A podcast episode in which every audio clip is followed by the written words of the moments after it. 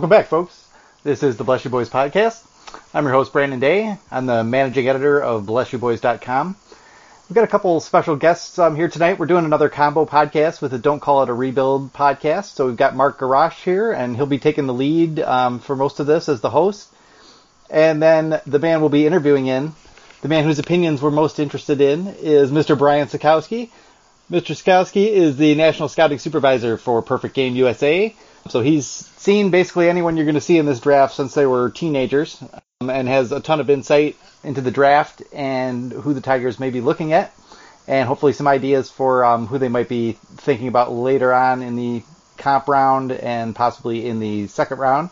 So we'll talk to him about those things. Um, he's also an assistant baseball coach for Or- Orchard Lake St. Mary, who are the uh, recent state champions. Um, so we'll have to talk to him about that a little bit as well yeah, so thanks for joining us, and we'll get underway. It's time to do our annual Major League Draft analysis and discussion. Uh, Brian is uh, the VP of Scouting for Perfect Game. He's seen almost everybody play, and if you didn't see him play this year, he saw him play three years ago when they were high schoolers. Been doing this for quite some time. And at the list of opinions that I respect, when he sees people, he's right at the top. B, how you doing? I'm great, man. I'm excited. Uh, this is one of my my favorite uh, annual little phone calls that we do. Um, like catching up with you guys. Obviously, we we chat throughout the course of the year and Twitter DMs and that, and, and uh, but it's always nice to to culminate it with the with the actual podcast episode where we just yell at each other for an hour and um, you know, the, at, in the end, we just go with what Mark says, anyways. Yeah, so, yeah. right. you know, yeah. It, it, yeah, age, age stipulate at the beginning. Al Avila's an idiot. Yeah. just just assume that none of us like Al Avila's from the beginning, so we don't need to talk about it too much. It's, it's nice. To, it's nice to be humored at this age. Um, first, first, before we jump off, Congratulations again, state champion. It's getting to Thank be uh old yeah. hat there, dude. It's uh you know, it's the fact that we didn't get to play high school baseball in 2020 is so far down the list of things that like COVID fucked up, you know, in terms of importance. But like if we would have gotten to play in 2020, I think I think we might have been might have had that three-peat a couple days ago um because I think last year's team would have been really good as well, but so that would have been even more special. But as it is, uh, all of them, any win, you know, even a midweek win against whoever in the middle of regular season, like wins are fun. Uh, we've been doing a lot of it the last several years at St. Mary's, and um, I'm just very, very lucky to be a part of it. They're, it's coaching's easy when the players are all way better than the people that they play against. Like I'm not like, you know, talking shit. It's just like when when your team is incredibly talented, all you got to do is kind of manage egos a little bit. and so uh, that it, it made for a fun spring for sure. Yeah, just got to keep everybody pulling the same direction pretty much and yep. stay out of their way otherwise. Yeah. Yep.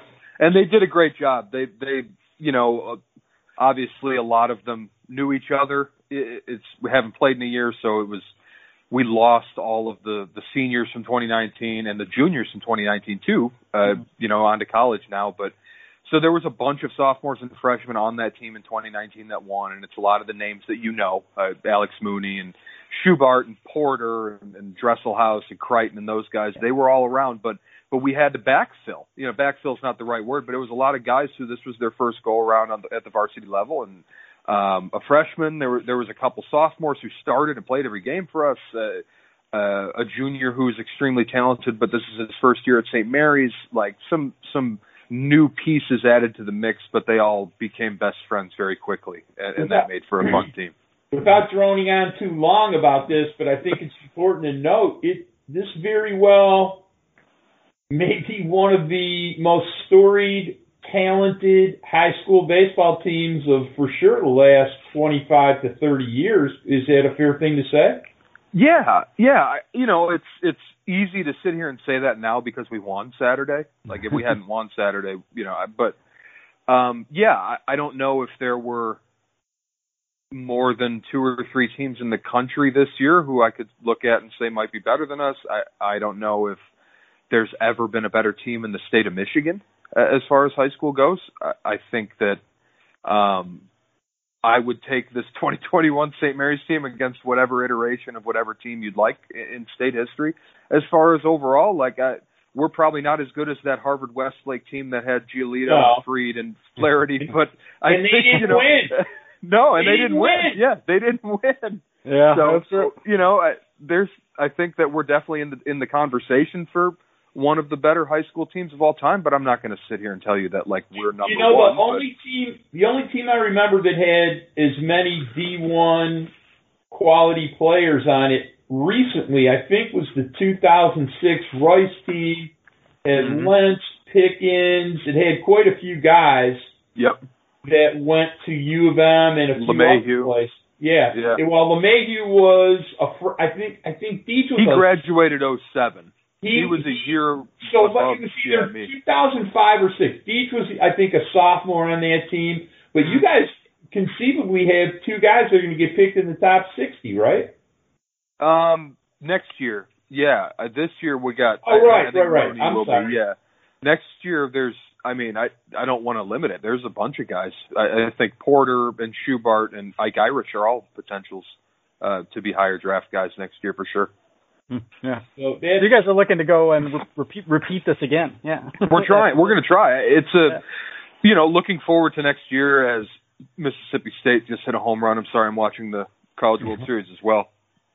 Um, but an- anyways, um, yeah, we're going to lose Mooney, and, and that's a big loss, and and we're going to lose, you know, three of the four main starters that we had on the mound this year. But you know, most of the lineups back. Uh, a lot of the the sophomores that pitched on JV this year will be big pieces next year. You know, I, I I'm optimistic about next year too, for sure. Cool. yeah, great, great team in in somebody something that uh, 30 or 40 years from now, people will probably be talking about what a great team this was, which will be fun for you when even you're 70 years old one day. All right, so let's talk a little bit about the upcoming draft in a few weeks. The College World Series has been fun. The Tigers have. Be You correct me if I'm wrong. Brian, uh, Brandon, you correct me if I'm wrong about this. They got pick three, pick 32, and pick 37. I think. Thirty-nine. So, oh, is it 39? I think it's Okay. thirty-nine. I think it's thirty-nine. But yes. And there's been a lot of discussion, but let, let's talk about. I, I think I feel confident in saying that my big three in this are Mayer, Lawlar, Leiter. Um, there's been a lot of subterfuge, and then crazy people like to talk about, yeah, let's see if we can pay this guy way under slot. And then my answer to that is, yeah, what are you going to do with all the extra money at 32 if the guy you want's not there? Right. Then you're Right. like, oh, I should have Yep. bought a bigger house at three. Uh, because I, I asked this question multiple times, and I, I'm I'd love to hear the answer from the two of you. But so besides the Correa, who they actually had number one on their board too, by the way, and Luhnow in Yeah. the deviousness, and there may not have been a more devious general manager in memory. Um, had him number one, but he of course made Correa not think that was the case. They signed him way under slot, and they were able to sign McCullers. But t- tell me, tell me another draft where somebody tried to do that. That in retrospect they looked at it and went, "Wow, we really that was great. That was really clever what we did." the the jury's still kind of out on some of these classes that have done that because that is a relatively recent thing with the draft slots. Uh, like Kjerstad last year with the Orioles spreading shit around. You know, like we don't know yet if that was Yeah, smart. Um, but like, you know, the big example you look at ends up being 15 and 16, right? Uh, the Phillies do Moniak way under slot at one, and then in 16 the Twins did Royce Lewis way under slot at one. Um, I, I don't, I haven't didn't followed they get either. too? That's my question. Yeah, yeah, yeah. I my, the Phillies was like they saved that money and paid like Cole Stobbe and Kevin Gowdy, I think, or something like that. Um, which I'm sure you know, they're feeling good about that. not today. great, not great. uh, I don't remember exactly what the Twins did. Was that no? That wasn't the Kirilloff year. Kirilloff was 15, I think, right, or 16, whatever it was. Um, yeah, Yeah. 16 and 17. I said 15 and 16. That's my bad. 16 and 17. Uh, Twins took Royce Lewis at, at one and 17. So, so I, it depends on how you see that one, but it really doesn't work all that often. Really, you Yeah. know, at, at least in terms of the like large swing. You know, like let's save two million dollars here. It works at like when you're like picking. It works in the style of if the Tigers would have made a better pick than Reynaldo Rivera with their second pick in 2017. Like, all right, let's save 300 here to spread it later. That works Well, they with more did. frequency than Wait, than wait, like wait, wait. They Yeah. did. And No, I'm saying if- if you take a better player, yeah. If you take a better player, it works. Yeah. You've Yeah, got to get at yeah, least, what got to at least Yeah. get Parker Meadows. Right. But you see you see that work more than you see like saving a mil and a half early work. Well, it Um, it's really tough to do that. Yeah, I mean, in the top of the draft, like the scrutiny on those guys is just so tight. You'd have to find someone that you really believe was undervalued by everyone, which is just not, you know, not usually the case. So, yeah, it's tough the, to pull the that off. first big one the first big one was what? Like well, Correa you obviously mentioned, but what year was Hunter Dozier and Sean Manaea? Where the Royals floated Manaea way down because they saved on Dozier at eight. Was that like 14, 13 maybe? Yeah, Yeah. That, That that one- actually worked. That actually, if you really want to be Yeah. fair-minded, Yeah. worked pretty well. Yeah, Manaea ended up okay. He's not in Kansas City, but like that was a big trade piece. You go to a World Series and win a World Series after that happens, like you know. Yep. Yep, that works. And you know, he turned out to be a major league pitcher and a you know Yep. fairly good one when he's healthy. Yep. Two- Hunter Dozier plays in the big leagues. Major like- leaguers, right? Yeah. Yeah. Yep. So, all right. So, Well, that let me just say, I mean, that's the kind of thing that just appeals to a certain type of, of draft watcher, you know, where like Yep. the minute like Gunnar Hoglund goes down, everybody's scheming to somehow, you know, Right. get him to sign in the second or something, you know. There's, That's there's what you that see. Like the the fucking like part. I don't know. Are we swearing on this? hell Um, yeah. Yeah. Okay. the, the the real the real like bare bones way of putting it is like if you do that, you are hoping that you can get two fives instead of a six and a four. You're Yeah. hoping that you can get two fives instead of trying for that six or that seven and falling short and then not having shit to back it up. That's what you're hoping for. No one gets two sixes doing that. Like no one thinks they're getting two sixes doing that. Yeah. But because how many sixes are, are you even grading on your board? Do you think that you're going to float your sixth best player, who's like the last guy that you have a six on? Like that, you know, you're hoping you can get two fives, uh, and it rarely works out that way. All right, so let's let's get specific. That being said, you've seen all of there. There this seems to be a, a pretty solid class of ten to 12 Mm-hmm. maybe even more players this year. Okay, a lot of high school shortstops in the top Oh, yeah. sixty, and so top three. You you've been at a lot of showcases and a lot of events. Where do you understanding what the Tigers have done in recent years, and one of the few compliments I can give them is they have done an excellent job of combining the player that has the highest floor with upside. They have Mhm. not, in the past few years, done anything too goofy. Okay? Which leads me to think they won't do it now. So, Hmm. what do you think? Yeah. What are you hearing, and what do you think the top three that they're going to be probably that's probably on their board, and how do you think this is going to go? Well, I I think that like if you were just following trends of like what they've done and what they've done really well at, I think that Leiter at three would be so great because he immediately joins the timeline of Torkelson, Greene, and Dingler. He's right there. He's already pitching in Double A essentially. You know what I mean? So it's I like the idea of joining that timeline, but at the same time, they've done a good job identifying. uh, They got Riley Greene at five, who's looking like he might be that best, the best player in that draft. Really, uh, you know, uh, No, no argument from Mark Borak. with the exception of of you know, uh, was that Rutschman? You know, whatever year that was, like, uh, well, hey, hey, listen, before it's over, he he could be there with right, yeah, yep. Yep. And so, like, and if and the catcher if- position is going to change. So yeah, I mean, I think some of those things can trick you up too. So so if you've identified Marcelo Mayer, it's that. You know, I take Marcelo Mayer. We're not we're the the days of like needing years and years and years to project on high school guys is is seemingly narrowing. Mm-hmm. Uh, Riley Greene is currently tearing up Double A. Not every high end high school hitter is Riley Greene. In fact, most of them are not. But if Marcelo Mayer is that guy too, where he's moving quickly at the same time, like, oh shit, this is probably a six, this looks great, then eh, I think those are the two. I think they might have House ahead of Lawlar. I think they might have Jobe ahead of Lawlar. Um, I think that Jobe is is more a potentiality than people would want to give it credit for. But with that being said, I still don't think it happens. Mhm. Um, you know, I, I think it'll be like if if Mayer or Joe, if Mayer or Leiter are there, he'll be the pick. I think that's kind of where I'm at with it. Brandon, what do you think?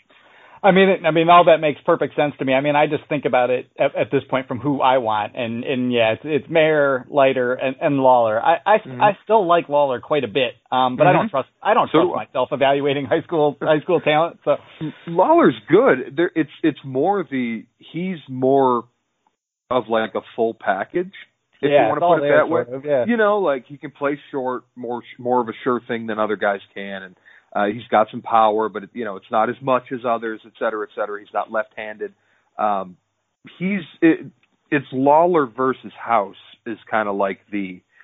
Do you prefer the relative safety of this high school bat or like the relative upside of this high Well, school? Well, right, you've Yeah. seen both of them, and you and I talked a little bit about Lawlar, and I'm intrigued by Lawlar because for two reasons.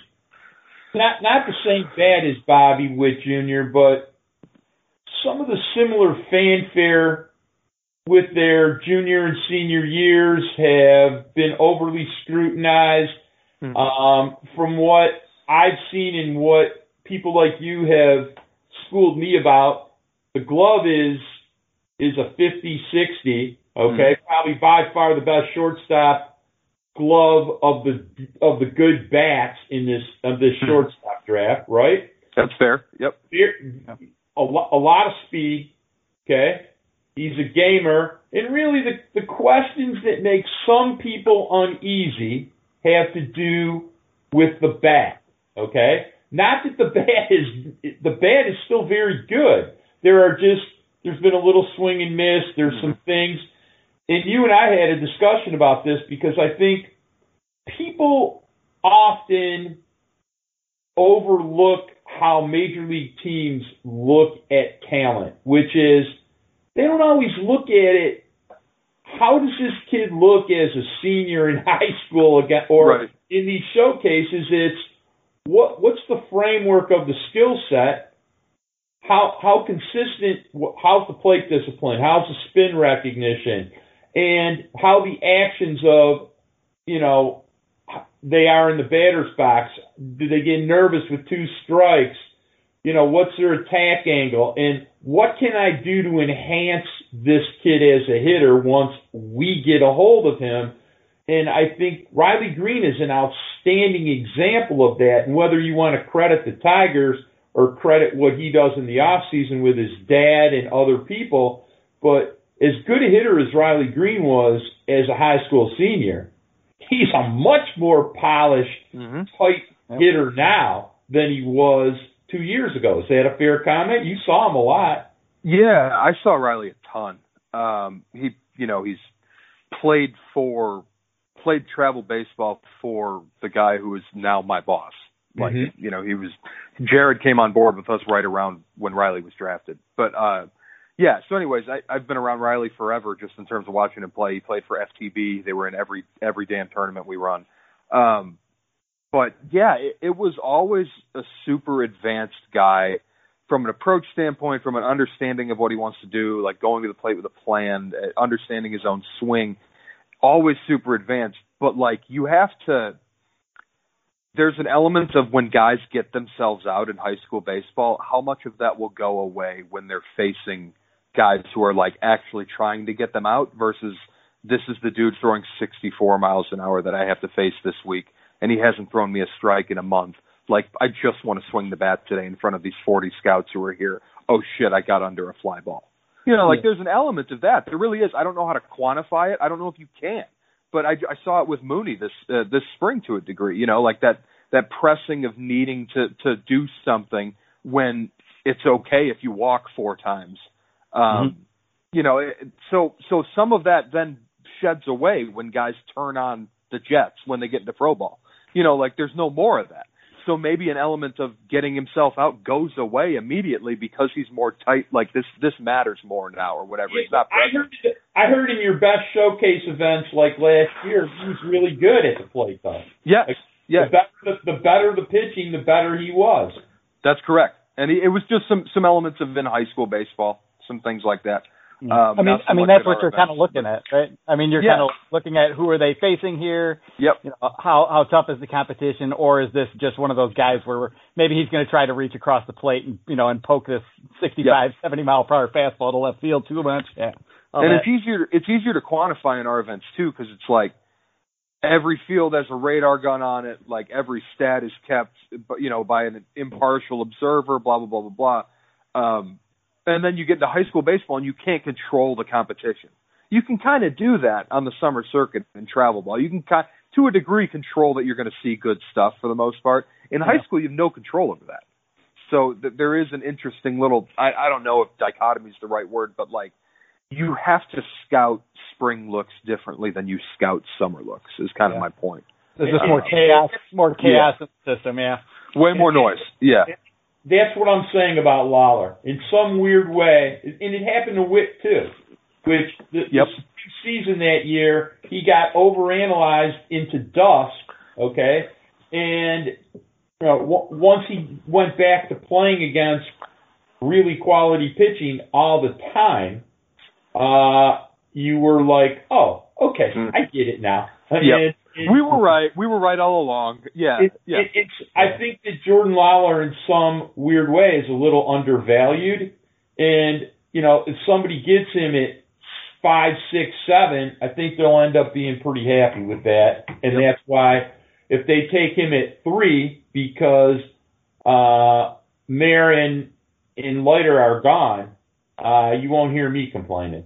No, and I don't think anybody. I think like I think Lawlar is if you take him at three, you view him as a top three talent. Like I don't know of anybody who would actively argue against that.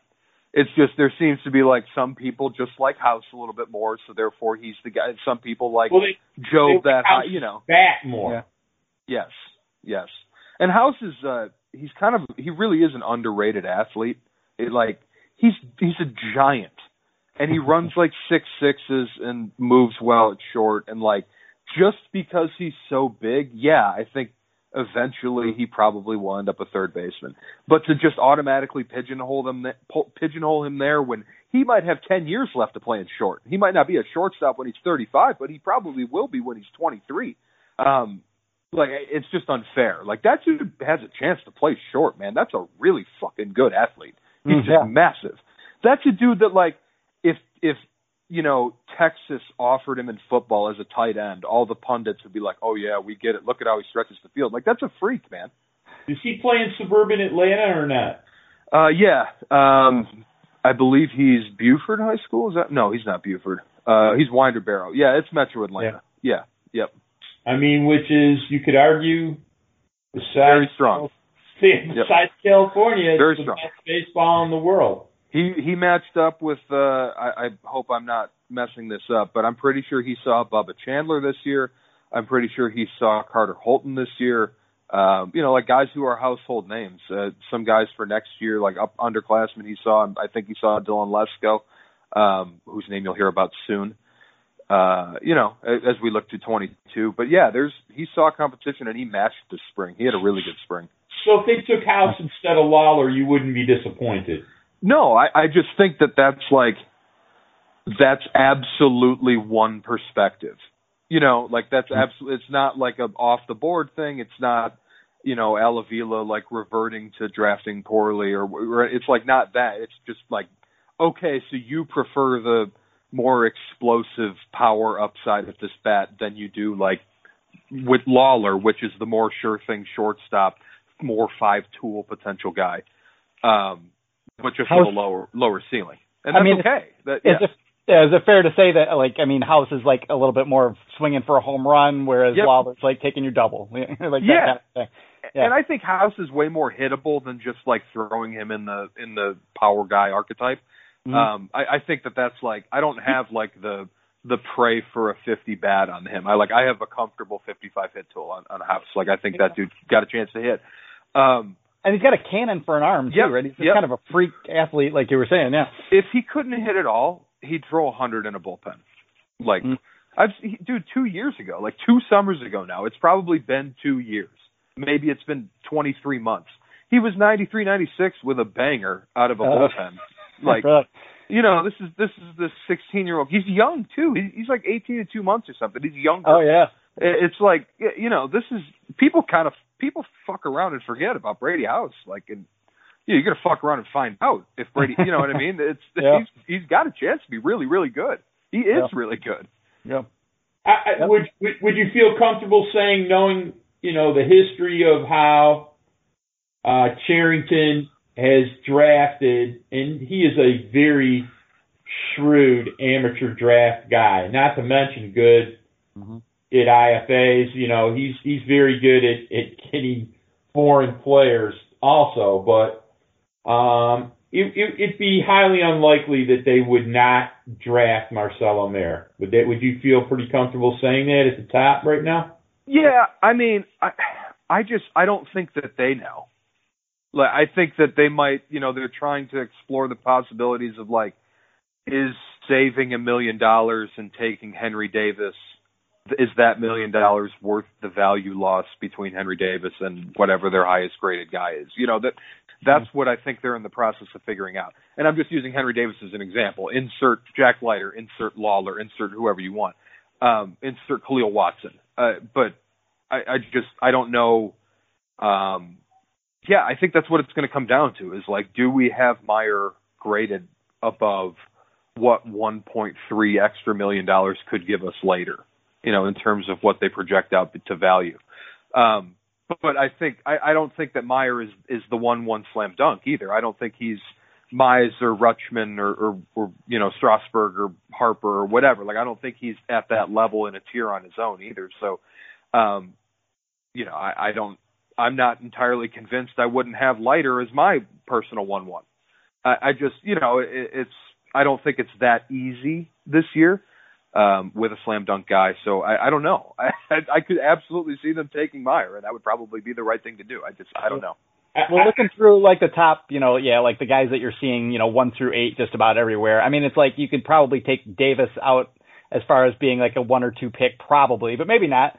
Mm-hmm. And and it seems like Rocker is is out of that group as well. But other than that, yeah, I mean, you could kind of look at Watson, Mayer, Lawlar, House, Leiter. You could you could Jobe maybe take your pick. But what if, like what if you have Davis graded one half grade lower than everybody else, and he says he'll sign for four million dollars? Yeah, yeah. Is that worth it to you? I don't know. No. Like I don't. I'm not in those rooms, but like that's that's why you can't count anybody out right now in that top tier. I don't think. And that might be the scheme for like, okay, instead of the 250s, maybe we think we've got a 55 and then we get the right. 50 later. Yeah, right. Right. Yep. Yep. I always look at drafting in the top three or four like buying real estate. Okay. You, you rarely get in trouble overpaying. You get in lots of trouble by trying to be the smartest guy in the room when someone offers you certain value for something and you pass up close, you know, you pass up much better real estate right. on the idea that you think you're getting a deal. Okay. Okay. yeah. And, and, you know, look, I understand that at 30, I understand reaching when risk makes sense. Okay. There's, you, you, it's like investing in real estate. You have, I'll use risk in this, say risk in this way. There's risk and there's calculated risk. Yeah. Okay. Mm-hmm. Try, try to make a calculated risk. And for sure, in the top three or four, you have to take calculated risk. And that's why I discussed what they have done well in the past few years is they've resisted to try to be the smartest guy in the room and they've just done something that even if it didn't work out perfect, it would still work out well. So mm-hmm somebody drafted a guy two space two two picks behind us or three picks behind us that ended up being better, but my guy still ended up playing in the show and was a contributing major league average player. You can't be mad at that. Okay. Right. Yep. Because You got a good big leaguer. when, Yeah. when you're when you're doing the the Avila tanking team building, you know, roster philosophy, you can't miss. Okay, so yeah. Not not in the first round. Yeah, that's for sure.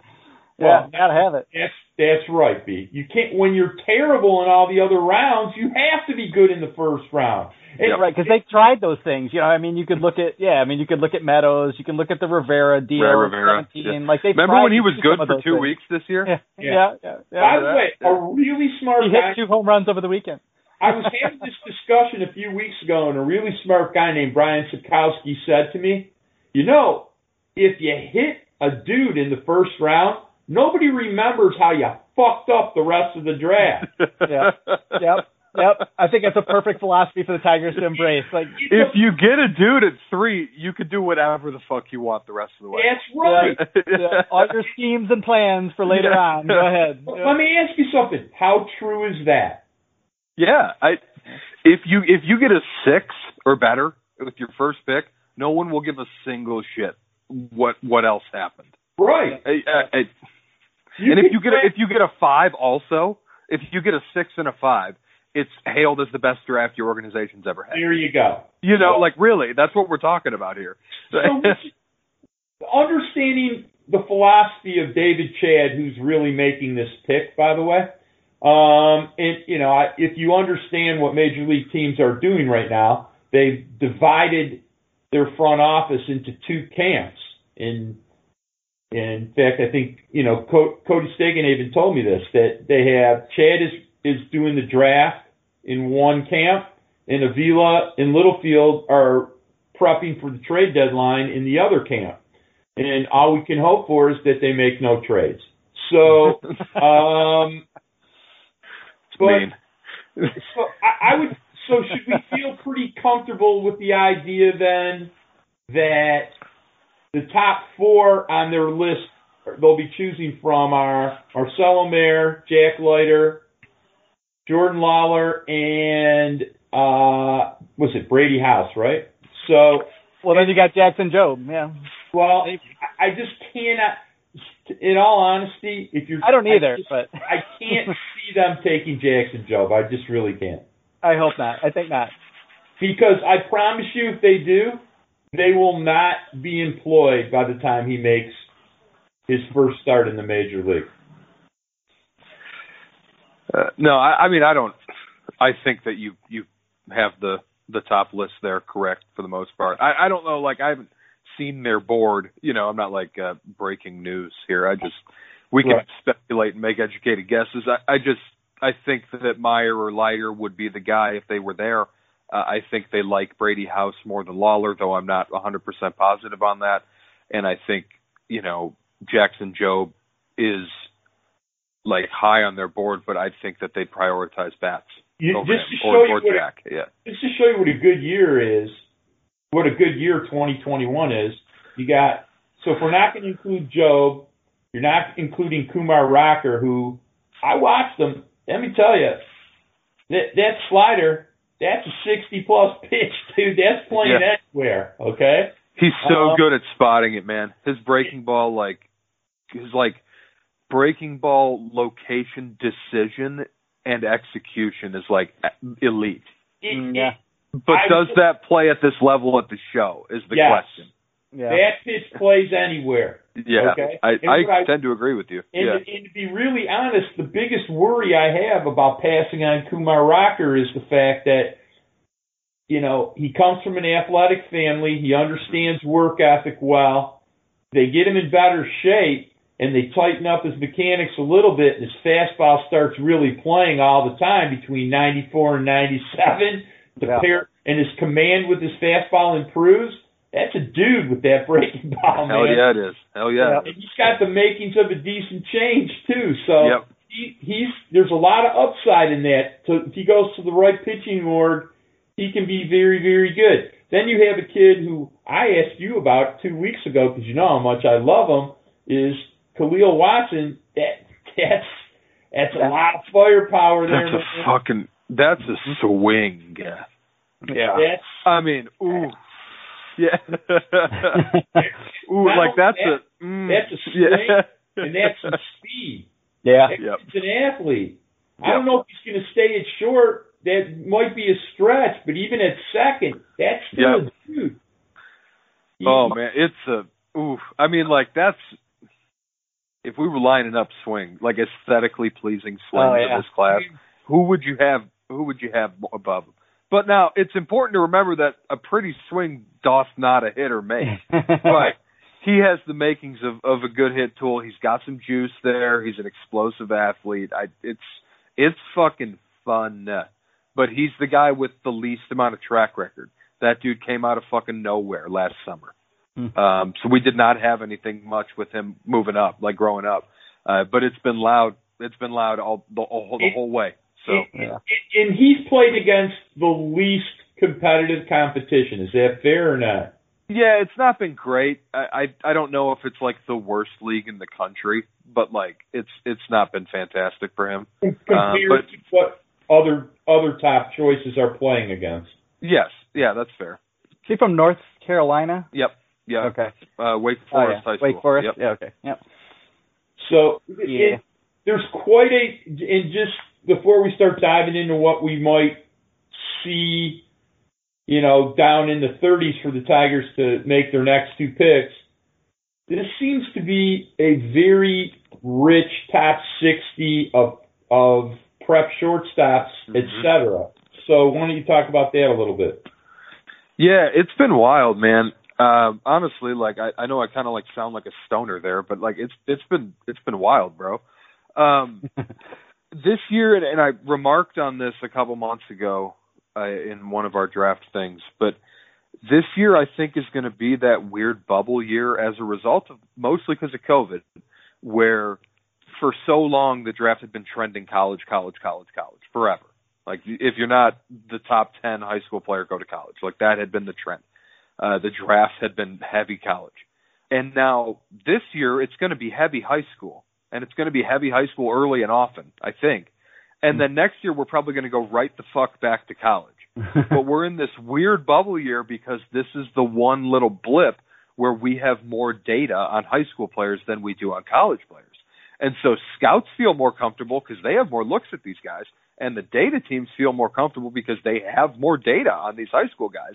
And these college guys who we thought were good are actually not good, and who we thought weren't good seems to be like they are, and we don't have enough data to explain those like trend paths.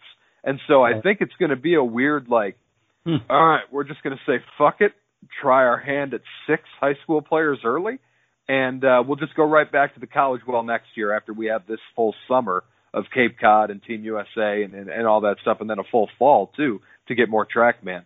So Um, it, it seems to be what you're saying is teams that have historically been very sharp at evaluating talent, there there's going to be some really good players in the second in the comp, the second and the third round that people are going to miss, and uh, some there's going to be some teams that get some really good players down there if that you know historically sharp.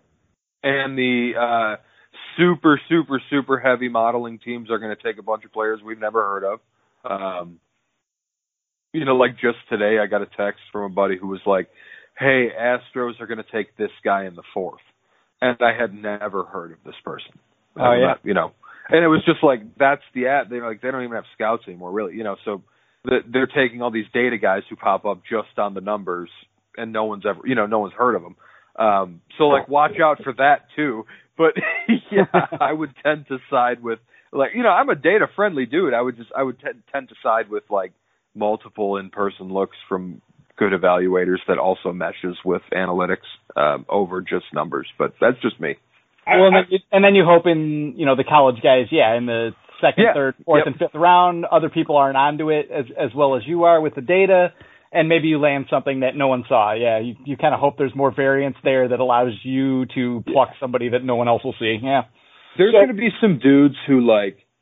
There's going to be some college guys taken in like the fourth or fifth who were maybe first rounders entering the spring who had bad springs. Mm-hmm. and they're going to go in the fourth or fifth and actually end up being good because this bad spring was actually just the blip in the data. but Yeah. we didn't have enough data to know that this was just the blip and not like who he is. You know? So we're gonna like there's gonna be some oh well fuck I shouldn't have moved that dude down from 18 to like 117 because he had a shitty spring. Like we're gonna see that I think too. Like give it three years, but yeah. So Yeah. regardless, regardless of of who those guys are, tell us a few players that are less well known. Guys, say from thirty to ninety. There's some guys that you like that you've maybe seen for a while, or uh, that that that might be intriguing. All right, I'm gonna I'm gonna pull up the draft board here so I can just work right off of it. Uh, 30 to 90. Let's see. I, I mean, are we talking in terms specifically of like, are we who are we assuming the Tigers take? Do you want me to go from that angle, or is it just guys I like? Well, I want you to tell me some guys you like, and I have a list of like uh, nine guys that I think will be down there. Although you and I both agree that Bednar is thrown so well, it'll be pretty tough for him to be down Yeah. at 30. I I that was probably a guy at 32 or whatever, but now I don't I don't know if he is anymore. Um, shit, man, there's some intriguing college in here that kind of gets lost in all the prep. Uh, I'm I'm a big Spencer Schwellenbach fan. Uh, I part of that is uh, is bias. Like I know the kid a little bit, um, but I, I also think he's really fucking good at baseball. So And- um, and Spencer Schwellenbach is the two-way player from Nebraska, plays short and pitches, right? Yes, yeah, and I think that his most likely like highest upside path forward is is on the mound. Um, but in that same breath, I think there's a chance he could be a starter. So, you know, if you uh, if you believe in the stuff, and, and I buy the athleticism, I think he's repeatable. I think he does it pretty easy. Uh, I think he has feel for a third pitch, though he didn't need to throw it much this spring. Um, I think it's relatively fresh. The arm, I, I just I buy it. So I, I think there's a chance that like you know a, a like a low five type of starter, like like a number four, number number five type of starter, um, upside there. And like if you believe that, then why not target that uh, if, if you're with your second pick, uh, wherever that may be. Um, to make a long story short, I like Spencer Schwellenbach. Um, shit, man, I James Wood we have at 49, and like th- there was like a three week to four week stretch last summer where James Wood was the best player on earth. Um, and it was it was absurd. It, it was like uh, dudes hitting home runs on fastballs at his eyes, dudes hitting home runs on breaking balls below his knees. It was like a left-handed Vlad Guerrero who was like making it look okay in center at times, uh, and he's huge. And it it's faded away, and he did not have a great spring down at IMG. But it's I, shit, man. I, I don't think he's gonna. I, I think someone's gonna grab him in the first round. I don't know who, but someone's gonna take that dude. I don't think he'll be in play for like the Tigers' second pick, but that dude's got. I, there's a lot of players who go up and down in the spring and up and down and throughout the course of the the ranking process, but like very few of them are ever like the best player on the planet. And that dude for a stretch was the best player on the planet. Um so like I, I mean it's And that's huge raw power with him too, right? yeah, it's massive. He man. can run. Yeah. left-handed. He's he's he's massive too. Like as a human being, um, I think he's Oh wow. yeah. probably like if he's not a corner outfielder, he's he's a first baseman uh, more so than he's a center fielder. Um, but, but uh, either way, man, the bat the bat upside is massive there. Hmm. Uh, um, shit, I don't know. Um, It's an interesting player, 37. yeah. Uh, we have Thatcher Hurd at 63. I like that dude a lot. Um, SoCal right-handed pitcher, high school kid. It's a spin profile. You know, he's six four, two hundred or something like long, projectable, what it looks like type of body. Uh, 90 93, the velo did not spike this spring like we thought it might, so that's not rocketed him up in the first round like it like it could have. Uh, but either way, he does it pretty easy. The the slider spin is is well over three thousand consistently. Um, there's just some spin efficiency inconsistencies, and I think with the right pitching dev, that's going to be a fucking hammer. And I think he'll throw harder. And I just I love that as a give that dude two million bucks at your second pick and develop the fuck out of him like type of play. I, I, um, I, I don't, I don't want to I- I'd like to always bring this discussion in, and Brandon, you'll remember his first name better than me. What was the relief pitcher we had last year, McKay? What was we got from Seattle? That Yeah, David McKay. Oh, with David McKay. 1000 You RPM. remember what his spin profile was? Yeah, it was like 3100. Yeah. Yeah, yep. Yeah. I, I just want people to understand. well, I mean, that goes. You could also compare him to like, you know, I mean, that's like Ray Rivera. Like they saw that giant number exit velocity, and they All kept I'm saying just is- on that, you know. Look, McKay was 93, 95 with 3100 RPM slider, and he was terrible. I So- heard a I heard a band aid ripping sound every time he threw it too. Right. all, all, all I mean by that is, is that it, it it's nice to have good data, but Yeah. you also have to have baseball aptitude to go Yep. with the data, and I- you know, so it's it's fun to use the data as a guideline when you're drafting. And for sure, when you can get a guy, you know, third round, fourth round that has numbers like that, it you would like to think the right board can polish a guy like that. And now that you have Chris Fetter creating the pitching protocol for the Tigers, guys like that seem more intriguing. That's my Yep. answer. I mean, I Agreed. think the other thing about Chris Fetter too is that I mean he might be the best guy to exploit you know the low spin pitchers too, which have been you know widely overlooked. And um, you know we're going to see a lot of guys lose spin here pretty quickly, and we're seeing it already at the major league level. I mean, I guess this is a good question for Brian. I mean, I, are you seeing big concerns for that about you know prep pitchers? Like, I mean, are, are people like checking Jobe's hands after this thing, or uh, you know what are they? What are, what is the concern about how far this is reaching? Uh, honest to God, man, like, um, the biggest. It's funny that you asked that, considering I had a call about it today. Oh, yeah. Um, it's it's like the biggest concern as far as the the checking hands and shit goes is like people concerned about what perfect game umpires are going to do this upcoming like tournament season. Not like oh well, the man, I don't know is is Jobe's slider actually good or not? Like I haven't heard that at all, but Yeah. I've heard like hey, so you guys checking hands this summer? You know, like shit like that. So I, right, right. Like you know, twenty nine hundred will still be fine, but if we Yeah, can go yeah. thirty two hundred, it looks real good. Right. Yeah. It's it's it's because it's like the exact opposite. Like you asked the question expecting me to come at it from one way, and it was the, it was not that way, and so that's why I was laughing. But You know, I, I don't want to digress too deep into this because I want to get back to players talking about the draft, but you know, this it's kind of an anomaly because I, I would feel very confident that going into 2022, there's going to be three or four uh, grip protocols, let's say, or, or grip substances that they're going to approve between Major League Baseball and uh, the MLBPA, and everything will be fine. They'll come up with three things everyone can live with, and we'll move on. And I'm sure it'll be the same three things the perfect game allows starting next summer. So right. I, Yeah. I think this this all, is all that's required is a all that's required is a protocol, like some kind of actual standard that everyone Yeah. can can yeah adhere to. Uh, to put you know put it literally. How about the fact that they didn't have a meeting to do that right now? Just Yeah. goes to show you. I mean, Bauer's been trying to sell him on this, you know, spray machine in the dugout idea for three or four years now, according to him. I mean, it makes sense. Like, yeah, why not? Whatever.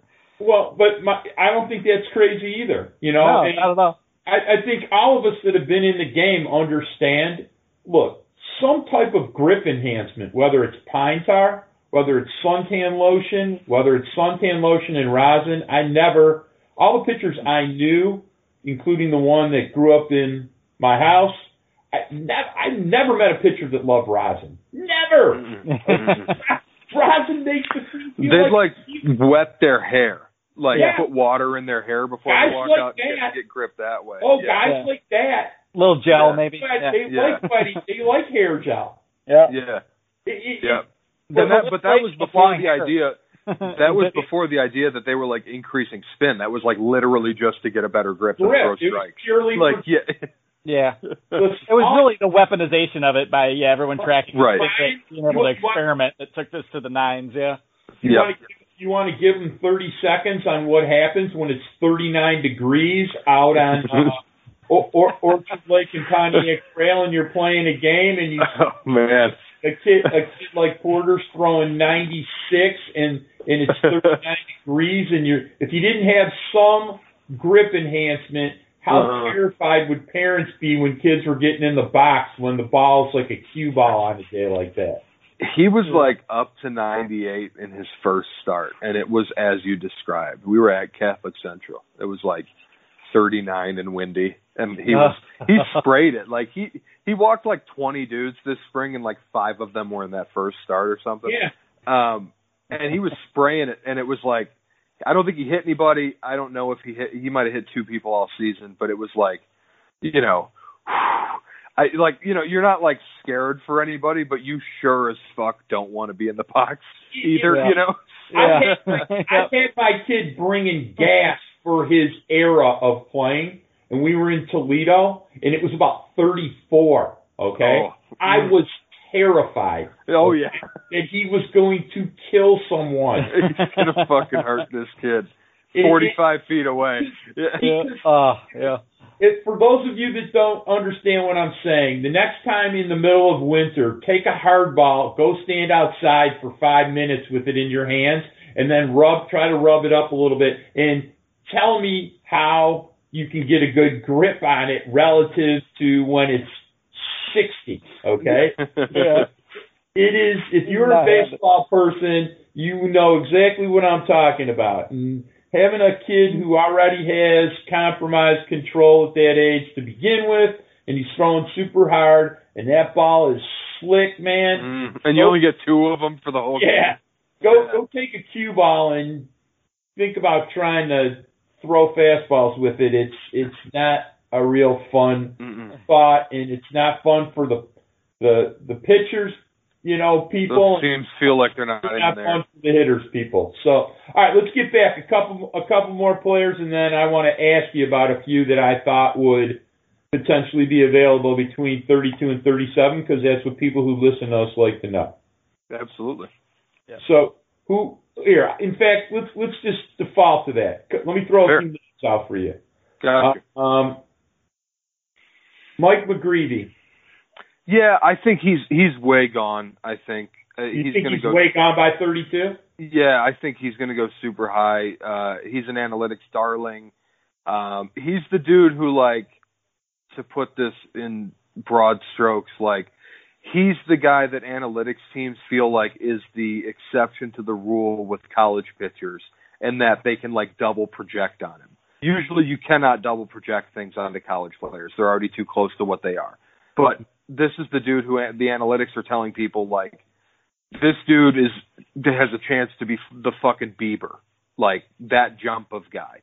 But Uh, has um, good stuff, but more touch and feel too, though, yes, right? yep. It's very much like forty-five to fifty-five grades across the board on his stuff, uh, like a ninety-ninety-two guy. Um, but it's I, I don't know. This is just you know what you hear. Um, but yeah, he, I think he's going to go like potentially top twenty, even uh, if not in the top twenty-five. Okay. Mm-hmm. Um, Matt Matt Mc, what's what's the kid from Florida? Matt Mikulski. Yeah, I, Yeah, I think he's a dead reliever, which is like it depends on how you value that. I I think he's got a chance to be really fucking good. Um, I think he's got a chance to be like what Garrett Crochet is as a reliever. words but- out of my mouth. yeah, but like Garrett Crochet is going. The plan for Garrett Crochet is still to develop him as a starter. But like, if you just took Garrett Crochet as is as a reliever, that's what I think Mikulski could be. Um. But like, how do you value that on a team that still isn't in the playoffs? Like, you know, I I don't know. That feels like a guy that if the Tigers had lost in the ALDS last year and like this fucking hammer dick lefty reliever could really help them now and in the next couple of years, like the window's right here, then then maybe. Uh, but I, I don't know if the Tigers are, are in that window yet. Um, So I like I think he's good. I, I'm not saying he's not. I just I don't Yeah, know. I, I weirdly would disagree with you a little bit about that because if you're, you know, I, I, I'm not saying I'm a Hinch whisperer, but I kind of get him. And if you've watched what he's done with the bullpen already, Mm. the idea of having a superpower bullpen Yeah. very much It's appealing. A, a priority of how he wants to build his team. Give the And- start, give those young starters a lot of fucking leash, you know, because you have that bullpen. Yeah. and and you know that's why as much as I like to have discussions about if you ask me who who you're going to trade, I always like to bring up the Fulmer Cisneros Soto to trade. But when if you want to dream on the Detroit Tigers, okay, and think that by next July Torkelson will be at first and Riley Greene is somewhere in right or center, okay, and their pitching is pretty damn good. Let's say they draft Jack Leiter. All right. Now all of a sudden Jack Leiter is in the rotation by July next year. The, the Tigers get super interesting if they have one or two more two more power relievers behind those three guys. All of a sudden, you, you're you know as soon as they can add two legitimate hitters. They don't even have to be at their max. They just have to be slightly above major league average next year. That team is a lot more interesting. hmm Yeah. Add a couple more Grossmans, man. Then all of a sudden it gets fun. Exactly. Yeah. And and you know, my my listen, I don't even know if Grossman will be on the team next July. He might Yeah. not. But I mean, you look at what what they've done so far. I mean, it's I mean, it's remarkable how much of it seems to have to do with with the coaching staff because you look at the actual talent level on the field and it's still grim. You know, there's like Fucking, I just looked at I just looked at the box score tonight. Both Castros still play, huh? Yeah, It- it's, it's, how about this? Ready? we're getting our offense from Eric Haase and Jake Rogers the last week. you know, so I did not predict any of that. Here's the weirdest thing I don't understand. I mean, and you, I love love Hinch. All right, you're. You, it's rare when I don't have a few things to say about something about that. He's been a ten. All right, Oh but yeah. Harold Castro is five for fifty-one. Is the Harold Castro fifteen minutes expired yet? It, yeah it's it's, been- like been a couple hours. Yeah. can can we go and playing him at shortstop? What what are you? Are you crazy? Are you? reminds me of the little league father that's playing his kid at short. Get Well, then you look at this- Ready. The When you look kid's at the fact that left-handed. Stop it. Oh, Yeah. You know, the entire pitching staff is decimated, and they're letting you know. I mean, I'm not going to lament Beau Burrows, but you're letting Beau Burrows go to keep Harold Castro, Nomar Mazara. Like, what are we going to do? Who's pitching in the second half here? My God. I, I, I don't know. I, I, I, Drew Hutchison. But my, Yeah. my point about Drew the right. It's Drew But- but what I Verhagen coming back. to Brian, is, is that if you can get a guy like Mikulski at 37, it, it's and you think that he could pitch in the show in relief next summer at at the break or after, hmm it's not it's not a terrible use of the pick. So, it, it, do, are there other guys I like? Yeah. I mean, I was talking. I've talked to you about other players. I mean, I like Gavin Williams just because. Damn. Oh, no chance. But I think he, No now, chance. He's Yeah, Gonna oh. be, he's going to be between 11 and, and 18 now. Yeah, I think so. Yeah, he's way gone. He's, Uh, like he's got- he's got a 97 medical- with Two other good secondaries now. He's he's got a medical thing. Um, I don't know exactly what it is, and I'm not gonna like. I don't know, uh, but there's a medical thing. So I don't I don't know if he's gonna go quite as high as the stuff dictates, but he's gonna go way before 30. But he he used to have command issues, right? Yes, that was the deal. He was like a reliever. This is his first year as a real starter, um, and he was always a reliever because he he couldn't throw strikes. Uh, and then now all of a sudden it's like a two walks per nine guy with like three pluses. Yeah. it's like oh shit. Like, Yeah, I, okay. when I and watched he's him fucking the other huge. day, I was Yeah. like, "Holy shit, is this and he's like six good?" six two twenty. Like it's a big motherfucker, you know. Like I think I think he threw against Leiter. he Leiter- did. I mean, him and Leiter, that- you don't see something like that very That was often. fun. Man. Yes. Yeah. Holy smokes! So that was I really like that. Now let's talk about a couple of a couple of bats that actually three bats that I really like. I'm I'm very in love after really studying and watching a little video. I really like this kid Trey Sweeney. So talk to Mhm. me about him. Uh, he was kind of like uh, um, last year. He was a bit of a guy rising up a little bit. It's like it has not been like a. he didn't just pop up this spring, is what I'm saying, but it it has been a bit of a slower burn. Um, big left-handed hitting shortstop, smooth athlete, not extremely twitchy, but a good athlete for a dude who's that big. Uh, like came into a bunch of power this spring. It's a good swing. Like he's a good swing decision guy. Um, Maybe Probably- the best swing decision guy. yeah, like probably not a shortstop, but like who cares? Yeah. If, you know, with him.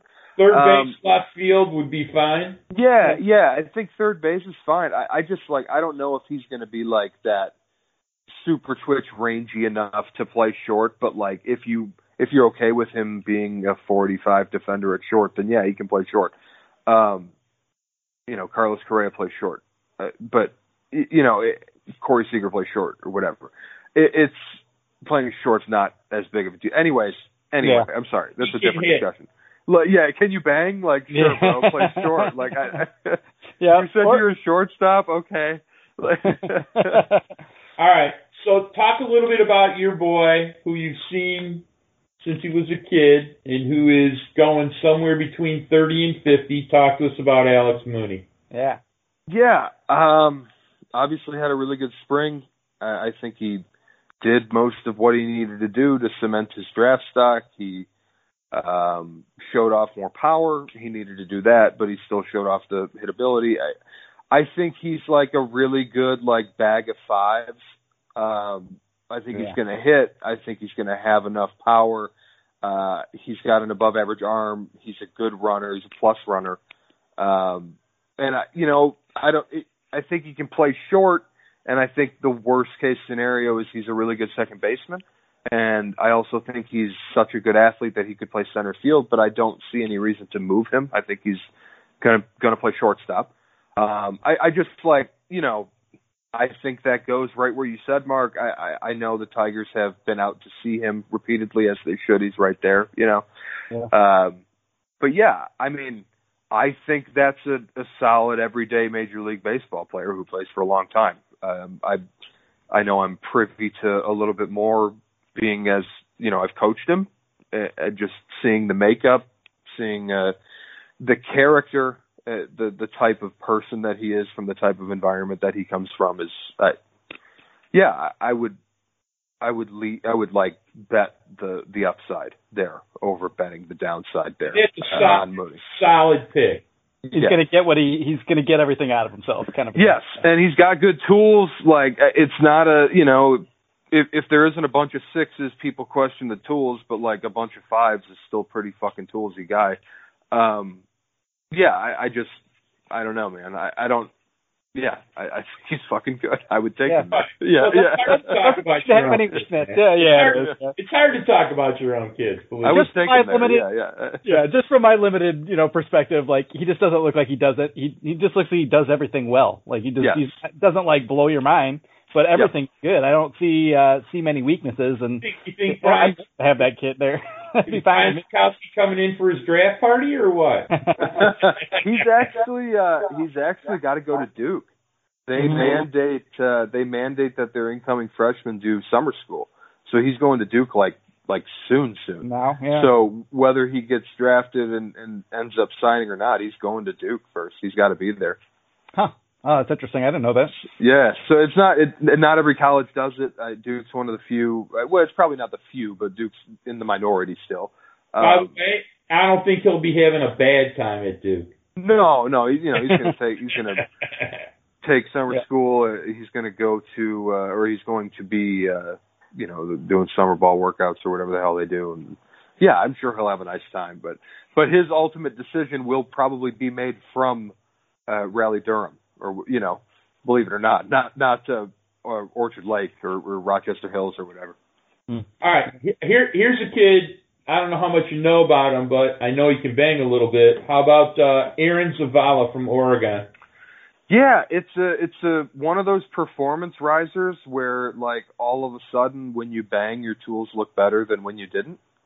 uh, you know, and like that's just reality. Like uh, all of a sudden, when you're you're kind of down on a guy because he's not a center fielder because you're not in love with the bat. But like, if you really love the bat, then it's like, oh, well, but right field's pretty good too. You know, yeah. like it, it, it. That's the way the scouting ends up going. Um, but I mean, he's he's really performed. He's hit. He's hit for power. Uh, he, he, I believe he's got a ton of walks, if I'm not mistaken. Yep. Um, yeah, I think he'll be Brash in. likes walks. Yeah, I think he'll. He, I think he's in play there. I don't know if he'll go quite that high. Um, I would imagine he may be more. Where, where do they pick in the third? Yeah, like You know, they, they pick like what, like sixty-five or some shit. You know, seventy, I think. yeah, Yeah, 74. Yep. yeah. So like, uh, you know, I don't know if he'll go a whole lot before then, if at all. So I, I, I you know, I don't know. I, this the, the performance guys, you never know. Um, that's the ultimate like safe, defensible cop out guy when you can't decide. Uh, is the dude with massive numbers. Um, so like when when you know like if you hit the panic button, you're like fuck, I don't know who to take. Bam, performance guy. And then like if he's like a, if he's like a low four, it's like oh man, but he fucking mashed. See. Um, yep. We you know. just missed there. Just Yes, missed. damn, we just mm, fell in love with the tools, you know. Uh, but yeah, like, so I, I don't know if he'll go. I don't know if they'll have to target him at 39 if they if they love him. You know what I mean? Yeah, well, well, yeah. I mean, it. It. Listen, they they did a pretty good job on last year's draft. Okay. Um, I think some. You know, look, I, I was never a huge Trey Cruz guy. I was talking with someone tonight, and I, I looked at the West the West Michigan averages, and uh, Meadows was hitting 128, Cruz was hitting 107, and they were hitting one two, and Jose King was hitting 200 in the nine hole, and the person I said it to went, "Yeah, it's uh, it's like having three pitchers in a row come up." And uh, that person shall remain nameless, but it was funny as hell. Let's just say In, in, in, Trey- in Trey Cruz's defense, I, I didn't really want him either, but he's barely played either. You know, he was Yeah. like- Hey, he's about 65 at bats into it now, Brandon. So it's not like Hey, I wanted Anthony Servideo. He went right after him, and I'm not happy still. But you know, But- it's all right. I'm probably not going to be upset in the long term about that much to too either. But here's my answer. The other the other five guys have been uh, pretty good, and the other thing I think that everybody's finding out about a lot of guys in the minor leagues is, you know, that second month is is a big equalizer. Guys start getting tired about it bad a hundred, and they've been playing five, six days a week. I, I saw people were mad that you know Greene and Dingler did not play tonight, and they had an off day yesterday, and I, and they were, and I'm like, dude, hmm. no, that's actually smart. Okay, yeah, guys fucking grinding like relax. crazy. Give them two days in a row off. Start it Damn up right. Are you kidding me? You I mean, you're in Erie, Pennsylvania. You get, you know, it takes a day or two to find some, you know, real fun and entertainment to blow off some. Yeah, you're damn right. that. It's like you, you. It's not just being physically tired; it's being mentally tired. All right. Yeah. And the interesting thing was, Greene was just mashing the last three or four games, but you know, you're 160, 170 at bats into it. You've been playing every damn day now for seven weeks. You're a couple days off's a good thing. Yeah. So, hmm um, they got plenty of time to play. It's like I, you know, people sometimes it's like when I make fun of hitting Meadows and Trey Cruz at the top of the lineup there, and it's like I know why they're hitting top of the lineup. I know why Zach Short's leading off tonight because the entire premise of the minor leagues is you have guys that you want them to get at bats, dude. They don't care for Yeah. win that much. They Yeah. want development, and so you And can't. The same people who are complaining about that were mad when uh, you know Parker Meadows was batting ninth last year. You know, and, like, Right. They're making Yeah. him bunt all the time. It's like no, they're this is what they're supposed to do. Put them at the top of the order. See It's what like- happens. you know? It's like I laugh when Josh Lester is hitting seventh. Of course, Josh Lester's going to hit seventh. He's not a prospect anymore. He's got three think kids that- and a mortgage. Yeah. right. So, I mean, is Josh Lester deserve to be hitting seventh in Erie? Fuck no. He deserves to be hitting fifth. But what what's the point of wasting the at bats? Yeah. You know, it's pe- people don't understand player development. That you know, there's other things. It's like when people want to yell and scream at me all day about Miguel Cabrera. Like Bob Page is is mad because Miguel Cabrera is getting, and I'm like, dude, you know, can you can you take your 70 year old self that's been out of Detroit for 45 years and go away? I mean, why are we having this discussion? It's the guy's a first ballot Hall of Famer. He shit, he was hitting 297 for the month of June, basically just trying to hit singles. Leave the hell alone already, okay? Yep. We'll address it. Fucking when, uh, relax. yeah, Like, when the- fucking when the- relax. when the Tigers are within two games of first place in I'll July. worry about it yeah, then. exactly. Okay? When they're wheeling them up to the plate and we're two games out of first, yes, I'll be yelling about it. Yeah. I will. I promise. I will make a comment. Yeah. But they're going to win 70 games. Shut up, okay? They- Uh, Let them fucking hit. Damn Yeah. it. Yeah, I'm with you, man. Yeah. Ask me if the other eight guys in the lineup are mad that Miguel's hitting three or four. yeah, Yeah. Fuck. yeah. They worship him as their personal god at this point, Right. you know? Yeah. You, Exactly. you think anybody's gonna bitch? Yeah. Like honestly. Yeah. And, you know, and Most every, of those guys, you know, know damn well that their, uh, you know, their their hold on their spot is not real strong. So yeah, they're not going to be complaining. It's pretty much Baddoo and you know Grossman and Candelario out there right now, and nobody else matters at all. You know? well, How fucking good Zakil Baddoo, I mean, man. it, it, Yeah. I mean, it, he never went away. He kind of felt like he started to go away, but nope. I mean, uh, fuck, still just, bro. Yep, still producing, man.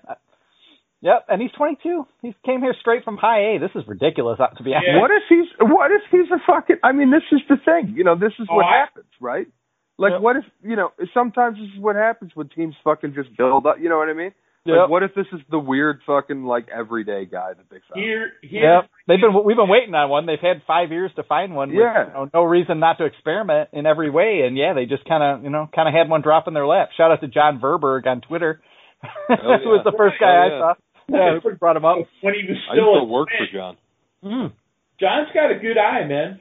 I've been to a, I've been to a game with John. John's got a good. John's strong. But I mean, he, here's what I'll say to you. I, I, you know, for years I've been using, you know, the phrase process and profile. Guess what? If you consistently look for players using a profile of a player, a player that walks a lot, a player that has athletic twitch skills, uh, you know, a pl- there's ve- and you keep repeating the profile over and over. Guess what happens sometimes? You hit on a few, okay? Mhm. And Mhm. and all and, and the fact that he had plate discipline and aptitude to go with other things allowed them to coach him up. It, you know, I don't care what league you're playing in, over 100 at bats, if you have a 500 on base percentage, I don't care if you're playing on the corner, okay? That- I mean, and the guy is like what? He's like top five in the game in sprint speed as well. You know, with 55 power. it's like, yeah, this is a this is a pretty good piece to get here. I don't know. You know what? You know what, Brian? I don't think he, uh, Brandon. I don't think he has 55 power this year. No, but he might get to brought it. his Yeah. swing down. Okay. Yeah. Yeah. But He's hitting a bunch of doubles, right? Like I Yeah. mean, there's juice there. Yeah. Yeah. but I'll tell you what. In 2022, I bet you he has some more power then. Yep. Okay, Mhm. because as he grows and he gets to go through another spring, and they do a few more things with him. Yes, he still has the power. He just, Yep. you know, they want him to put the ball in play because he's a Yeah. great base runner. So Yeah, he'll start. He'll find his own opportunities to, you know, to get the A swing off as he goes along. I think we've seen him hit it 430, 440 at least once. Oh, dude, he can So- Still there. rough. He hasn't hit an Very apple early in taco his since development. week Right. either. So This was a high school kid taken in the third round of the draft that gave the Tigers Alex Faedo, right? Like Yeah. that's what that this is very recent history. This Yeah. guy. Very early in his development still. Yep. and he's dude, he's hitting 265 with Yep. 145 at bats in the show. Yeah, Yep. he's walking more than he strikes out, dude. It's insane. Yeah. He's he's got like I th- I what did I see? He's got like a 20 percent walk rate. Yeah.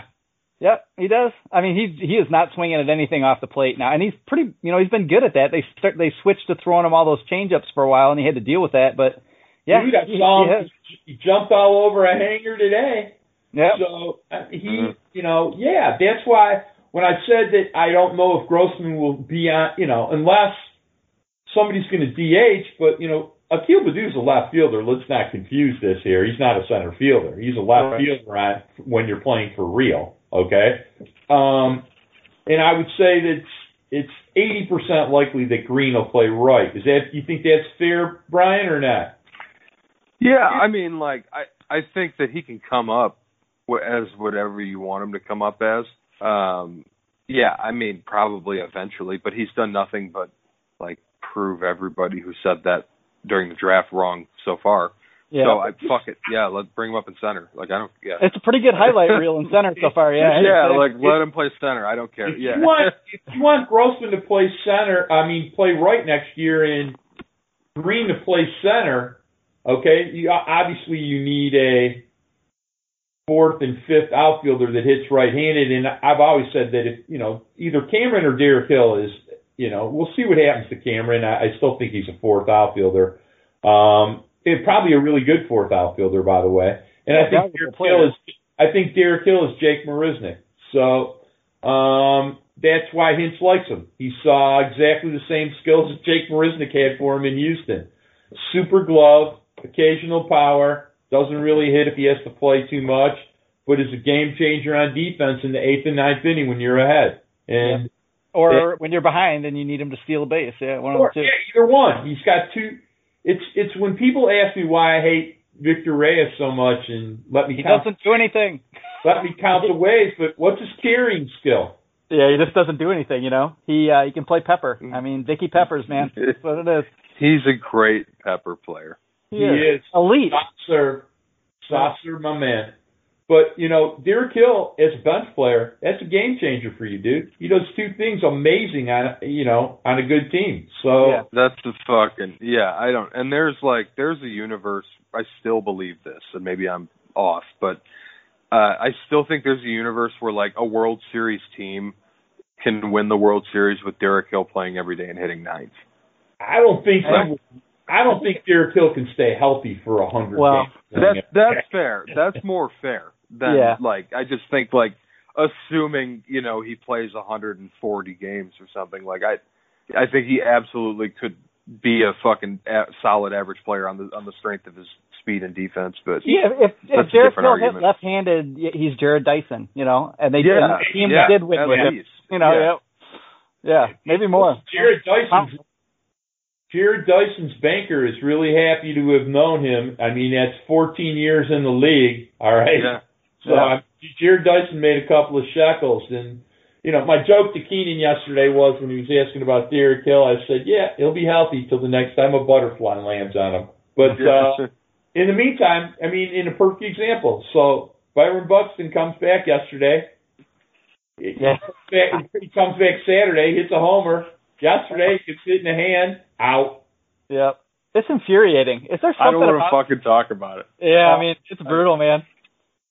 Yeah, one of the most talented players this era of the last ten years. Oh, Never How, how do we scout? How do we scout bone density? yeah. I mean, someone's fucking trying. I bet. Like, Yeah, they probably are. Yeah, yeah. I don't don't discount that. Like, um, yeah. I don't. Man, that's just ah. Yeah, it sucks. I mean, he's just so talented. I mean, he's ridiculously talented. It's like you know, like who are the comparables? You know, like fucking Bo Jackson. Eric Davis, that's it. Like, you know, what if this dude didn't get hurt? He'd have been the greatest player fucking ever. yeah. You know, was like a lot of Bo Jackson clips just last night. So yeah, he's fresh. Yeah. Eric Davis. yeah, Eric Davis, fucking I, Rocco That's the Baldelli. right there, like I don't know. Davis. You know, you could argue Mick, like Mickey Mantle's a Hall of Famer, like a top hundred player ever, but he could have been the greatest ever if he hadn't got, ever gotten hurt, maybe. Right. But, like, they would have you know- surgery the way they have it now.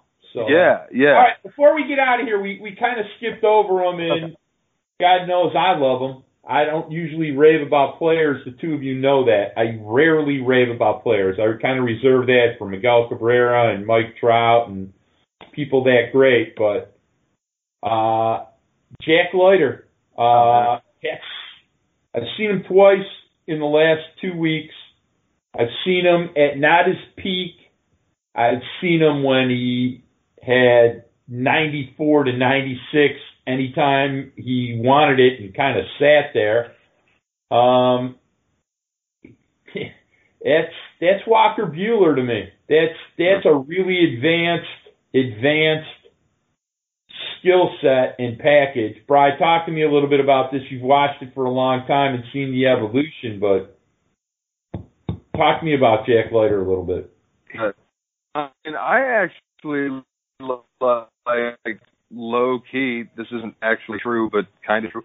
I claim to have found Jack. Um, in the sense of mm-hmm. putting him on a national radar. Uh, he came to a showcase like right after his freshman year of high school that I was at in, in South Jersey, and uh, uh, like was 83, 86, four pitches for strikes, you know, kind of small, like you know, just super advanced command. Um, and then it's just progressed from there on the in the exact like path you'd want wanted to. He never you know, so so what? He's not small, I don't think. You know, but anyway, anyway, uh, it's an elite baseball. I think his aptitude is off the charts. I think he's, you know, in terms of aptitude, in terms of, of obsession with his craft, like similar to Casey Mize in that sense. I think that that meshes extremely well with a guy like Chris Fetter. Yeah. Uh, it's, uh, I don't know if there's would optimize Leiter better, you know. Change up. And going, you know, going from Al Leiter to Scott Brown to Chris Fetter along a developmental trajectory, like I, that's that to me is extraordinarily enticing. Yeah. Um, so yeah, I, I think the breaking ball has become a plus pitch. I think it's he's got a chance to have a plus slider along with it. Uh, we've seen some flashes of an idea of a changeup, Mark. Like you said, it, it's I think it's in there.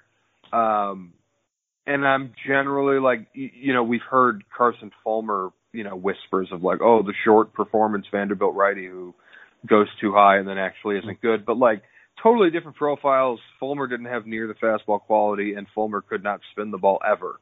That was the White Sox buying a changeup guy. Um, I, I think it's Walker Buehler. Period. Yeah, I don't know if he's quite as projectable uh, just yeah. in terms of like projecting velocity, carrying velocity. But I do agree in terms of continued development from this point forward. Like that upside is vast. Yes. Yep.